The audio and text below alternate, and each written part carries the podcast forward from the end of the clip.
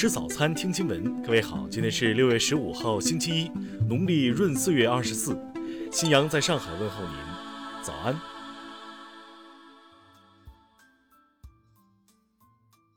首先来关注头条消息。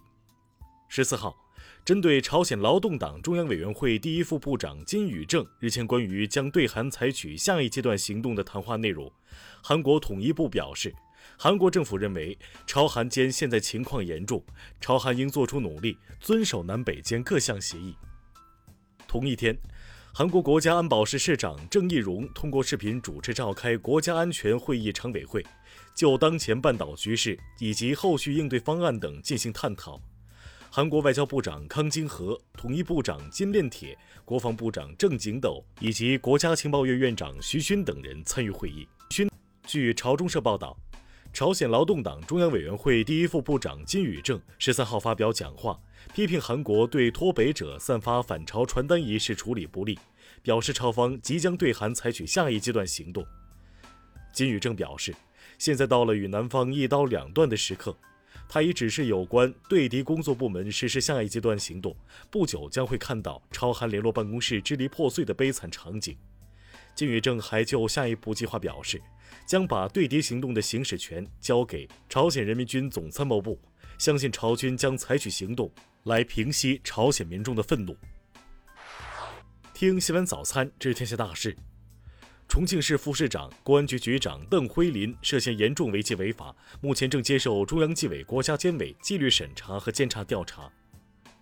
国务院安全生产委员会决定对浙江温岭槽罐车爆炸事故查处实行挂牌督办。目前，该事故已造成十九人死亡，一百七十二人受伤。数据显示，五月份邮政行业业务收入完成九百五十一点一亿元，同比增长百分之二十一点九；业务总量完成一千八百一十二点五亿元，同比增长百分之三十八点四。根据教育部公布的最新数据显示。二零二零年硕士研究生考试报名人数高达三百四十一万人，相较于去年增加五十一万人，报名人数再次刷新历史之最。因疫情防控需要，国家统计局决定取消原定于十五号上午十点举行的五月份国民经济运行情况新闻发布会，改为网上发布。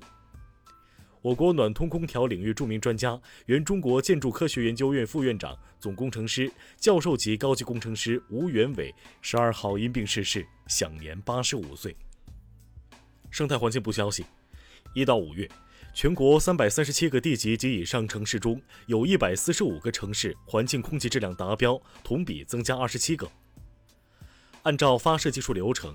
中国北斗三号全球卫星导航系统最后一颗组网卫星已进入临射倒计时，将于近日择机发射。下面来关注国际方面。根据世卫组织最新实时统计数据，截至北京时间十四号十九点五十七分，全球确诊新冠肺炎七百六十九万零七百零八例，死亡四十二万七千六百三十例。哈萨克斯坦卫生部长比尔塔诺夫感染新冠肺炎，现已入院治疗。比尔塔诺夫系该国确认感染新冠肺炎的第三名高级官员。马来西亚卫生部十四号通报的新冠疫情数据显示，该国现有确诊病例数已降至千例以下，为九百八十六例。印度德里首都辖区政府十四号表示，将在未来一周内通过改造全市的酒店和宴会厅来增加两万张病床。以应对德里地区愈加严重的疫情危机。十三号，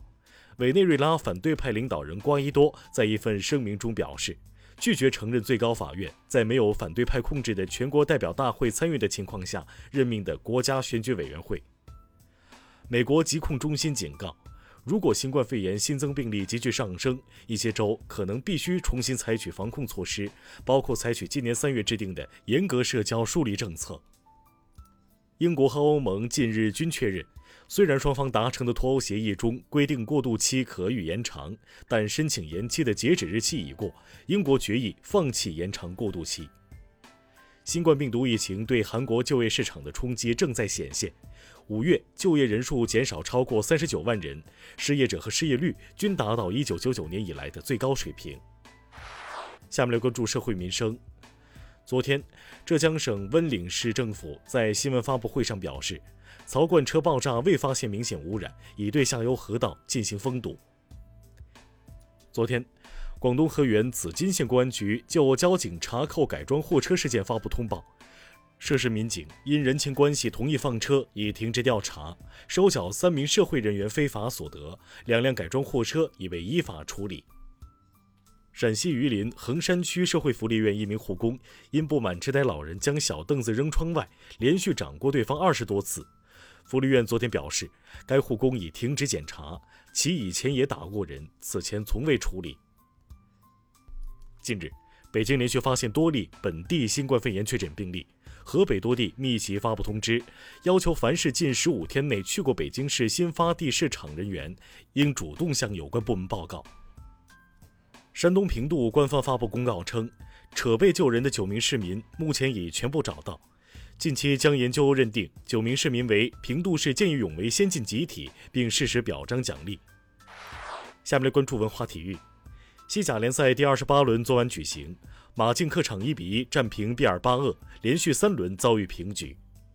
意大利杯半决赛次回合结束争夺，国际米兰在客场与那不勒斯打成一比一平，总比分一比二不敌对手，无缘一杯决赛。我国世界遗产总数、自然遗产和双遗产数量均居世界第一，是近年全球世界遗产数量增长最快的国家之一。湖北省博物馆、省图书馆等五家省级公共文化场馆十四号起恢复开放，社会公众可通过预约方式有序进馆参观。以上就是今天新闻早餐的全部内容。如果您觉得节目不错，请点击再看按钮。咱们明天不见不散。